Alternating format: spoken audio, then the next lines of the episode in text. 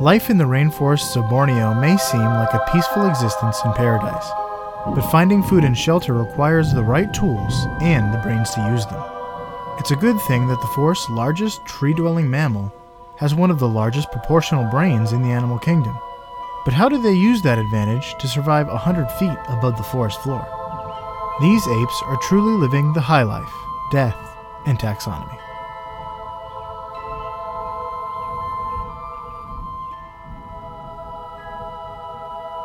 Welcome back to Life, Death, and Taxonomy.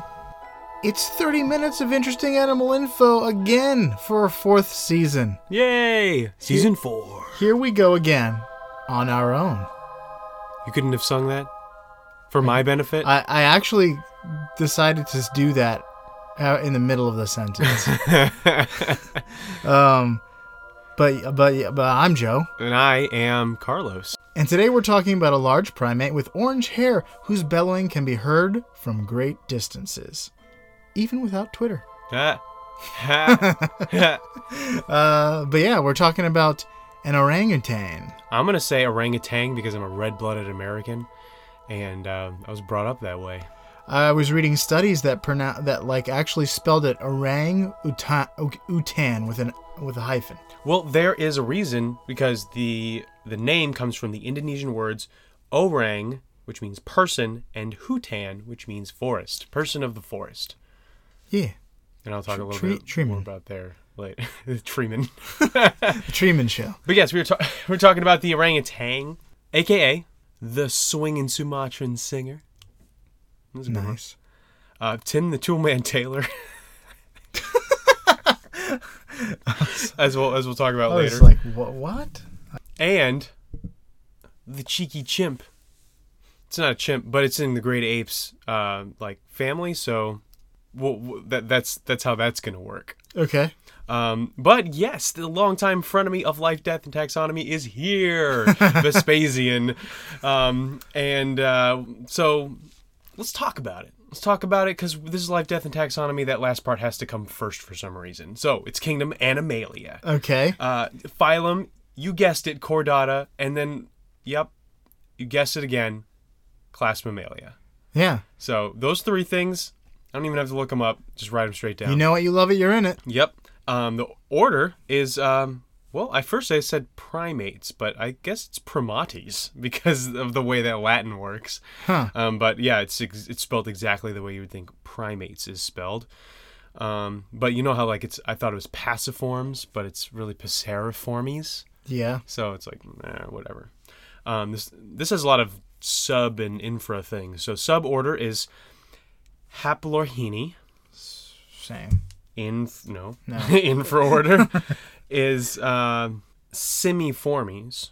So like simian Mhm. as an adjective. From, Simian formies. um, the family is Hominidae, and that's chimps and gorillas, great great apes. But not hummins. Hmm? But not hummins. Not not no hummus, no no dips made out of chickpeas. Hummin beans. Um, hummus beans. uh, the subfamily Ponginae. Mhm. Um, and then genus is Pongo. Yep. And the species is the one that we're talking about. Uh, the Bornean orangutan is Pygmaeus. So Pongo, Pygmaeus. Yep. Yep. And you, if you are a longtime true fan of uh, Life, Death, and Taxonomy, you will recognize those two words together in our very at the end of our very first episode when we were talking about stridulation. Yeah. And it's like, oh no, well actually it's Pongo Pygmaeus, an orangutan, thus birthed Vespasian into our, our fictional world. The lore. But yeah, so an orangutan. These guys, this are the ones that we're specifically talking about live in Borneo, but they, the orangutan in general, lives in Indonesia and Malaysia. So there's a Borneo uh, orangutan, there's a Sumatran um, orangutan, um, and then there's one called from Tapanuli, which is a, an area in southern Sumatra. So Sumatra and Borneo are both islands in Malaysia, hmm. and the difference between the two is we'll we'll talk about the marked differences.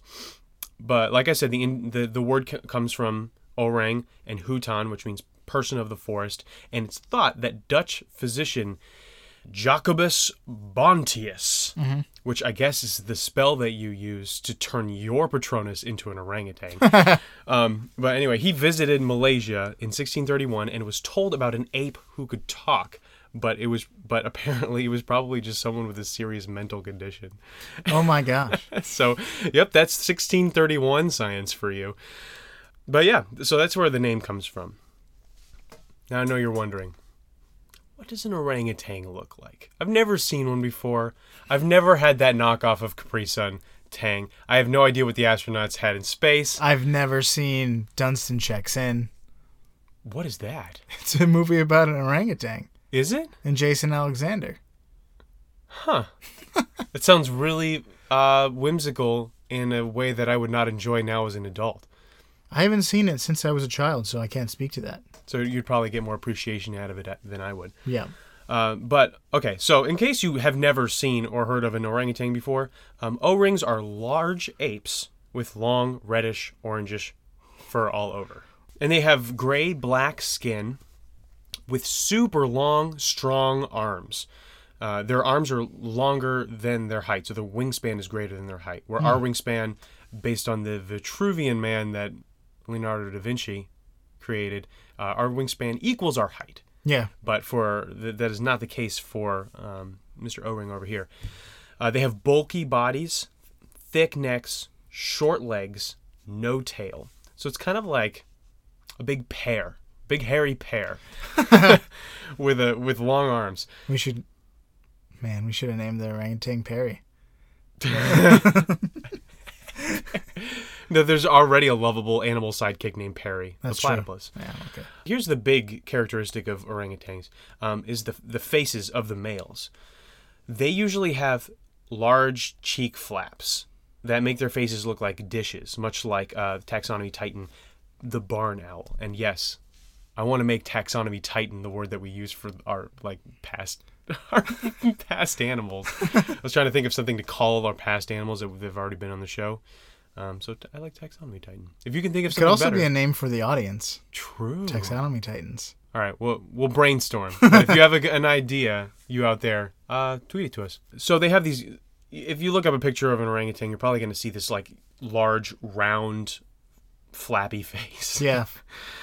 And unfortunately, they don't like the unlike the barn owl. They don't use it for echolocation, which I thought would have been so cool. Do you know what that's called?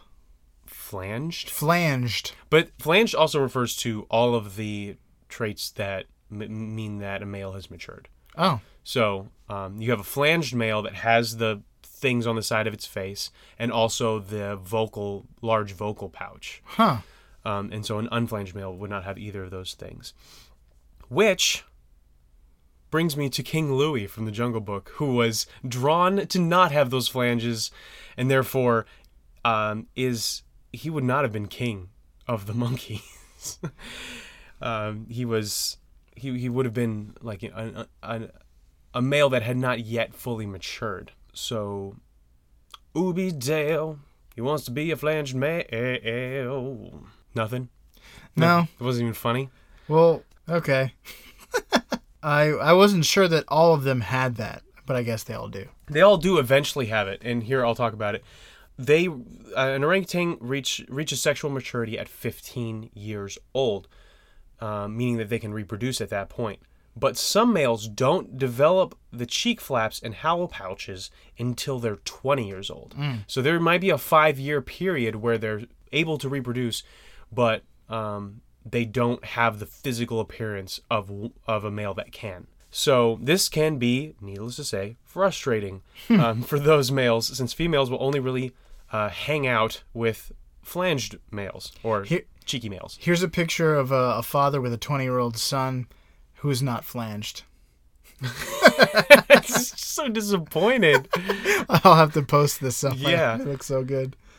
Oh, I didn't mention the fact that they uh, they tend to have uh, full on goatees and sometimes Fu Manchu mustaches. Yeah, they do. They it have like little so beards. yeah. It looks like it looks very uh, uncanny. Yeah.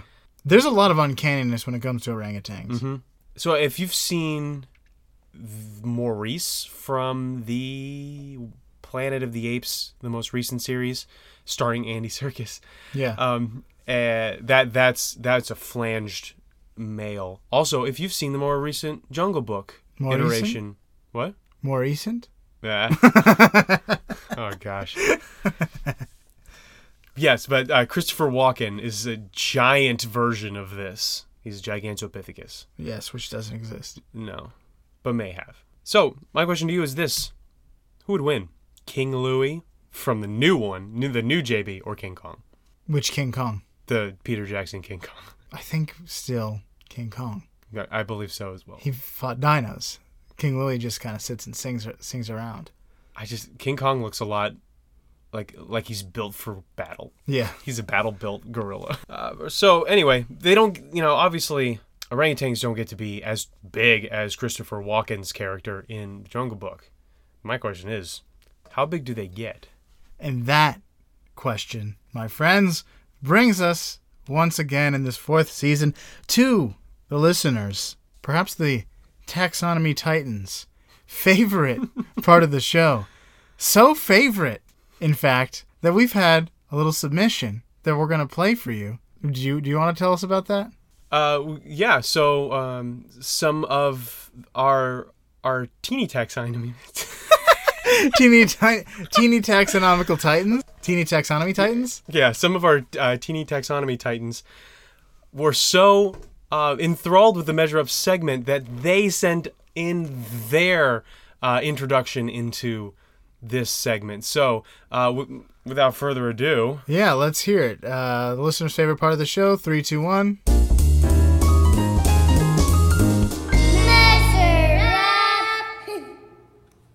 That was adorable.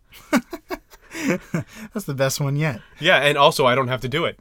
That's that's the best part about it. So if if you out there want to submit your uh, measure up intro, uh, email us the the MP3 at ldtaxonomy at gmail.com. and we'll put it up there. Yeah, Just say measure up, you know, in the in the in the fun way. yeah. You know, get get get wild with it. Yeah, get wild with it, like an orangutan would do. Anyway, But anyway, let's not keep the people from what they want, which is this segment of the show. Let's start with height. The Bornean orangutans can stand between 3.9 and 4.6 feet, which is an average of 4.2 feet or 128 centimeters. Here's your question How many orangutans go into the thickness of the Earth's atmosphere? we're back here. We're back to astronomical dimensions, literally. Ah, I don't know the Earth's atmosphere. Does that include the exosphere, the magnetosphere? Where does this Where does this end? Well, I'll give you one hint. This actually is a pretty decent hint. I can tell you don't believe me. I don't is. believe you at all. Because the Earth's atmosphere gets thinner as you get higher, the majority of the atmosphere is in the first 10 miles above the Earth's surface, Okay, which means it's more than 10 miles. I knew that because planes fly at like seven miles. Okay. Well, the majority of the atmosphere is in the te- first 10 miles. Okay. Because and they fly in the stratosphere, which is the n- next level above the troposphere. So then I know two other spheres. Oh no, a third one, ionosphere. That's another one. Mhm. I don't know where they are Or how thick each one or how thick each one is. Is it where the gas ends? Because the magnetosphere is not. That doesn't count. All right, I'm just gonna, just gonna, I'm just, we're gonna spitball it. Um, four, four feet, and how many of those go into a mile?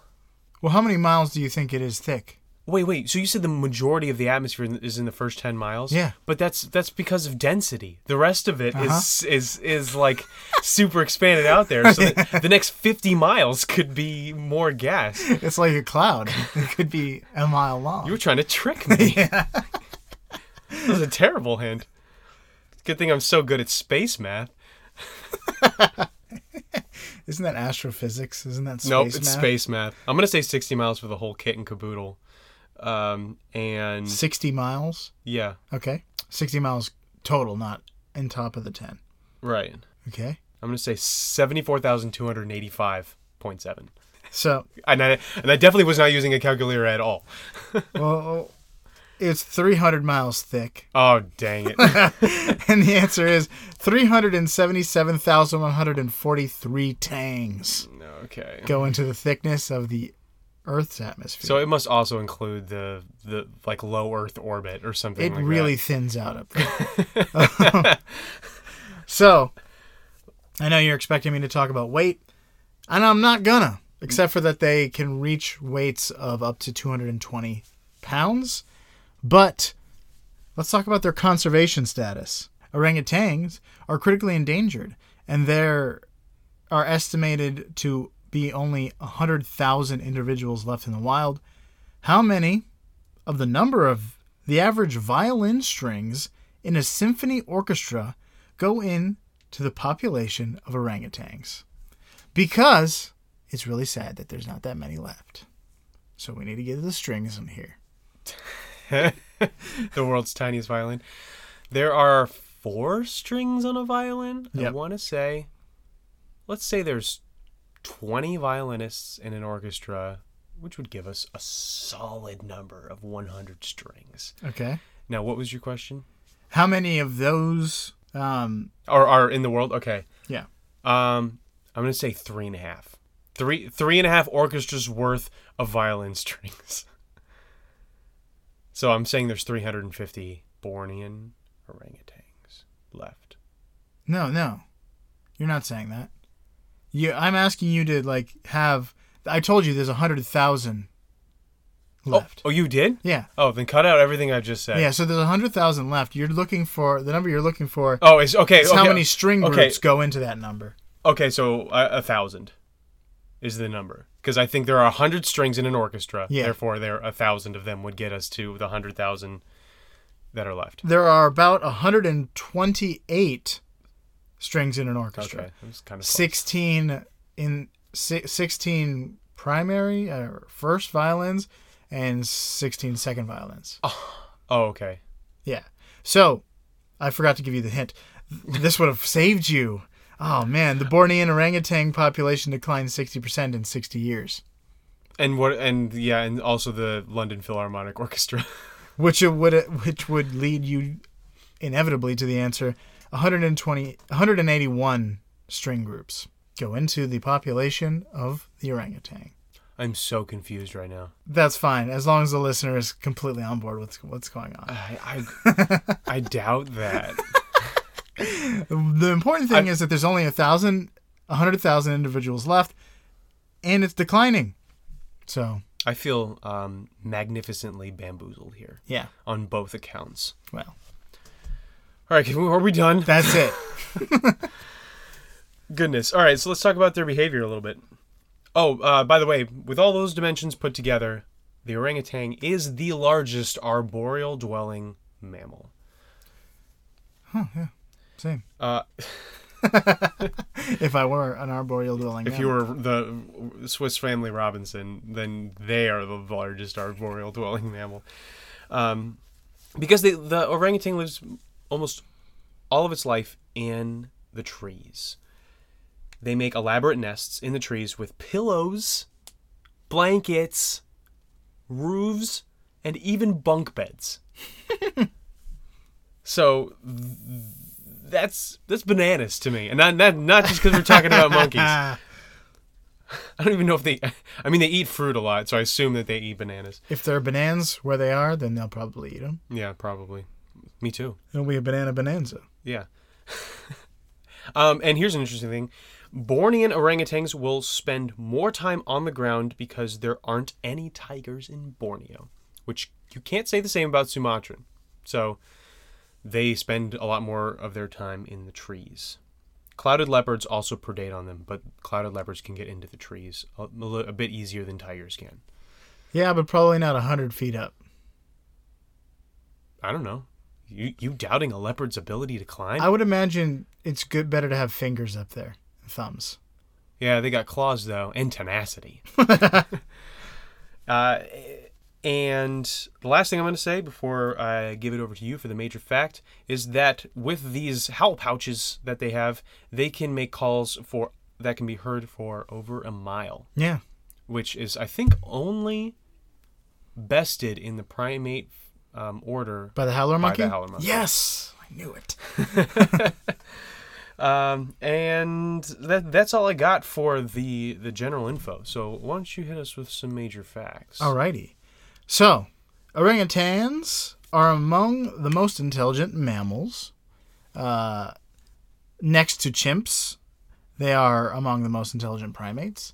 Chimps might have them beat. Um, really? Yeah. Uh, Huh. Possibly. But it's a close game. Um, so, in the wild and in captivity, they have been observed using tools in sophisticated ways. So, we're talking about tool use, friends. Tim the Toolman Taylor, That's why you said that. justifying my crazy statement from the beginning of this episode. Um, so, tools uh, can be. So, tool use can be spontaneous, but it can also be. Or spontaneous and unique to individuals, but it can also be specific across regional cultures. Regional orangutan cultures. Yeah. So it can you I mean you can be observing an orangutan and he just uses something out of the blue and it's like wow that was interesting tool use. Okay. But you can also say well I have seen all of the orangutans in this area use that specific tool like that and be, it's because they learn from each other and there's a cultural um, understanding about this type of tool use which is interesting because pre- previously scientists thought culture was exclusive to humanity. so like learned things. Learned things that And are also- specific to regional groups. and also innovation, which is Yeah. I to me that's more impressive is Yeah. the innovation Yeah, because you can teach a, like an, a group of dogs to do something, but they would probably never do that on their own. right. Where uh, like a an orangutan is problem solving. And they probably wouldn't be great at passing that on to future generations. Yeah. Um, I mean, they're the orangutans. I don't know if you touched. I forget if you touched on this, but they're fairly um, Antisocial. antisocial. They males usually spend most of their time by themselves. Uh, mothers will usually spend time with their young for for up to ten years, Mm-hmm. uh, and female orangutans will are more likely to be in contact with her children, other people's children, and other females. Other people's children. Um, I also forgot to uh, mention the the idea of neoteny, which we talked about in the axolotl episode, and that's the fact that it takes uh, orangutans live for about thirty years, and it takes them half of their lives to reach sexual maturity. Yeah. So that's that's an example of um, neoteny, which it, because it takes a long time for them to become adults. Yeah. And in the case of the axolotl, it never becomes an adult. It Right. never reaches its its final form. Okay. So anyway, continue. Um, so here are some examples of tool use. They will use branches to scratch their backs. They will use like uh, branches or or like hook shaped branches or whatever to fish fruit and branches that are out of reach. Mm-hmm. Um, fish for them. No, no, they're not fish. uh, they use leaves to wipe their face. They throw branches and fruit in agonistic displays, which is displays of aggression or for fighting. So, uh, It's like busting your like like a glass on the on the ground, going Yeah. like, "Don't mess with me." yeah, yeah.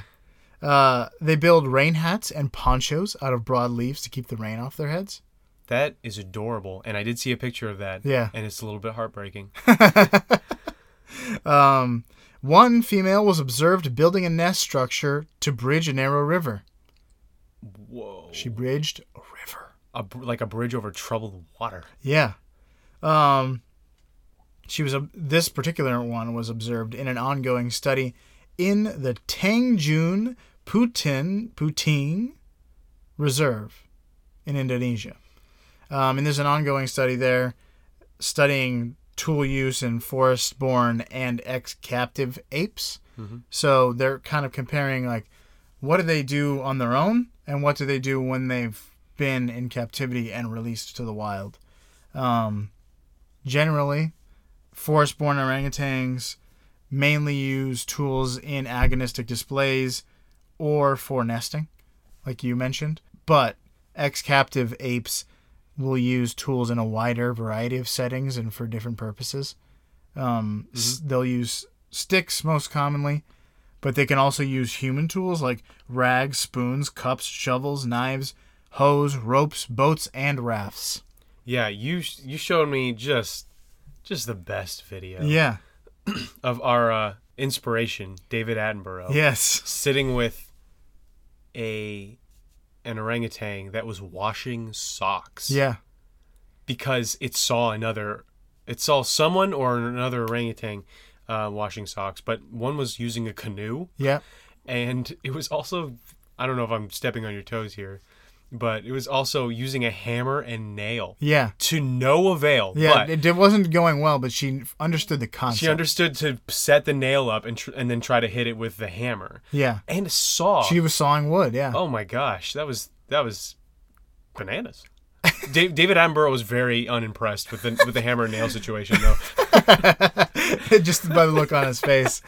Um, I think that look was actually just like inquisitiveness, Yeah. but it looked like disappointment. it sure did. um, but they, they, she was rowing, rowing the canoe with her hands. She Yeah. wasn't just sitting in it and understanding that it. She, she was actually directing the canoe. Yeah, Insane. Y- yeah. What? Let's see your dog do that. They're gonna take over the world, and this will become Planet of the Apes. Um, so basically, their learn learning capability from observation is really strong. So they can learn from people, and they can also learn from other apes. Um, orangutans spend years learning from their own mothers. They can, uh, they, they they they have tight bonds for a really long time with their mothers. They can um, nurse for up to eight years. They Oh, wow. they cling to their mother for like five years.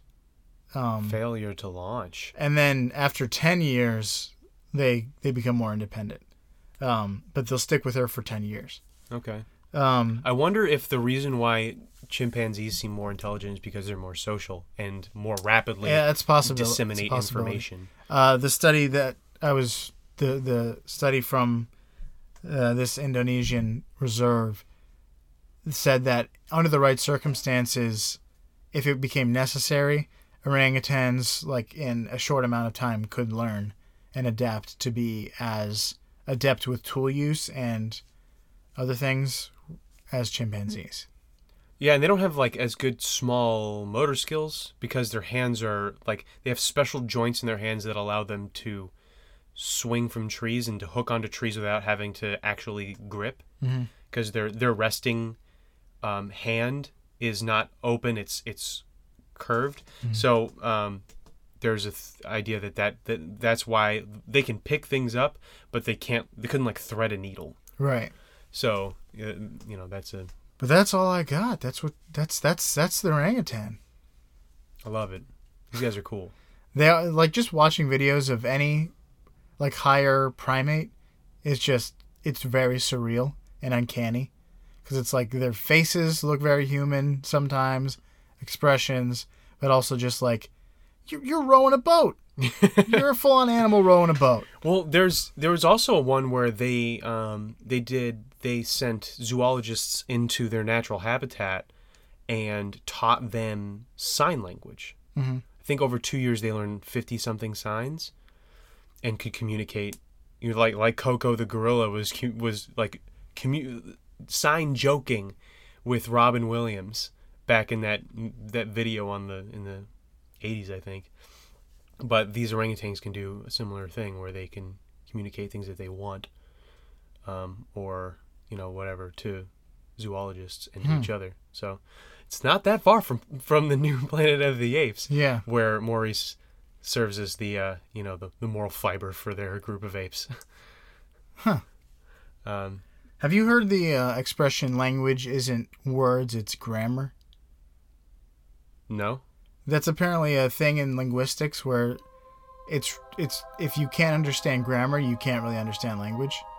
You just have a vocabulary that's assigned to things, so you, you don't know how to understand. You don't understand how to like fully communicate. Uh, Interesting. so I wonder if they bridge that gap. Apparently, it's really hard to bridge that gap after after a, a human turns like twelve. Oh, like the feral ch- children Yeah. hypothesis, which thing? I learned from a show I recently listened to. Uh, yeah, no, yeah, podcast. Interesting. Not family friendly, but it's very good. Well, yeah. But I don't know. I, I, as a linguistics major, I had never heard of that. yeah, But maybe that's a that's a newer thing. well, it was in the context of feral children, which is like really under understood, under understood. Understudied because it's unethical to Yeah. purposefully study it. Right. Yeah.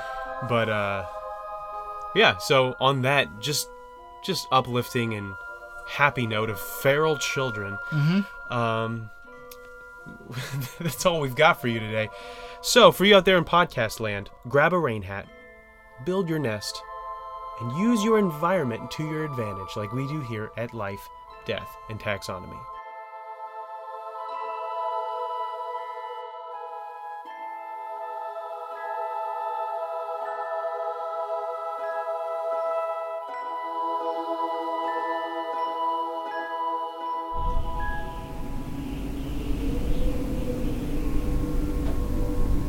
All right, we've done it. We've covered you in an episode, Vespasian. Is this what you wanted? Yes! Show yourself and lead us out of this infernal, never ending wilderness. Look, up on that ridge. There he is. He's gesturing something. Can you make it out? It looks like he's saying, There's no escape from the space between. You must keep covering the things unseen, from lyrebirds to the wolverine. When reviews reach 117, then you may leave the unending green. He knows how to rhyme in sign language? Wait, wait, what does that mean? And there he goes. Well, that was cryptic. It appears we're stuck here until we get more reviews. Yeah, this mystical juggle seems very oddly tied to our podcast analytics. I guess we need 117 reviews, which listeners can leave on iTunes and other podcasting apps to show their appreciation for the show. Then maybe we can get out of here. Only one way to find out. Now, come on. Let's see if we can find out more about that lyrebird. That sounded interesting.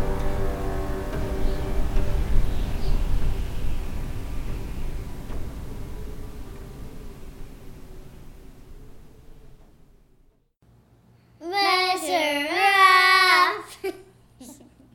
That's funny. I'll do it again because I didn't do it. Okay, let's do it again. Ready? Go. Measure up.